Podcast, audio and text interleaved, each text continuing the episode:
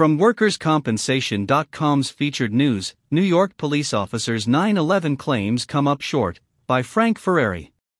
This audio presentation is brought to you by WorkCompResearch.com.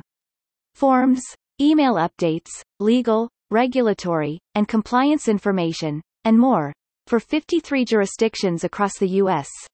WorkCompResearch.com, simplifying the work of workers' compensation professionals since 2007.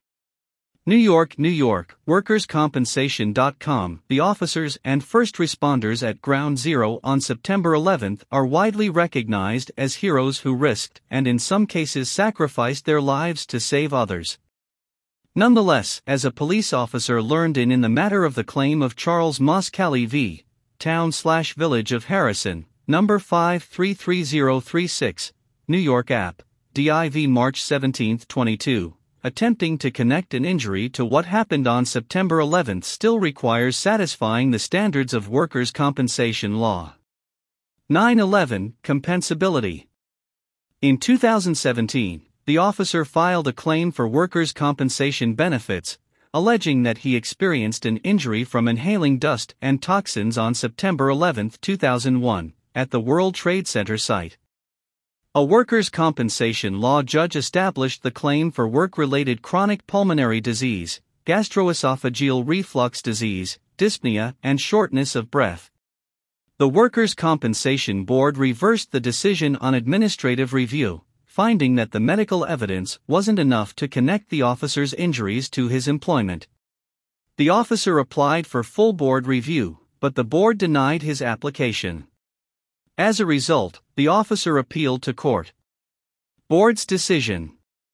In New York, for a work to obtain review or reconsideration by the full board, he must demonstrate that newly discovered evidence exists, that there has been a material change in condition, or that the board improperly failed to consider the issues raised in the application for review in making its initial determination. In this case, the court highlighted that the board rejected as unsupported and conclusory the opinion of the officer's medical expert that the officer's condition was causally related to his work at the World Trade Center site. Although the officer submitted another report to the board in an attempt to bolster his case, the court explained that it didn't meet the legal standard of overturning the board's decision.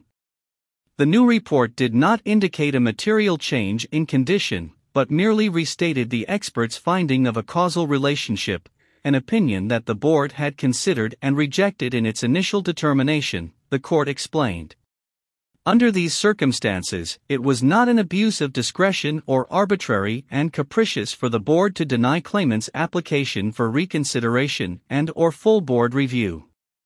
As a result, the board's decision stood.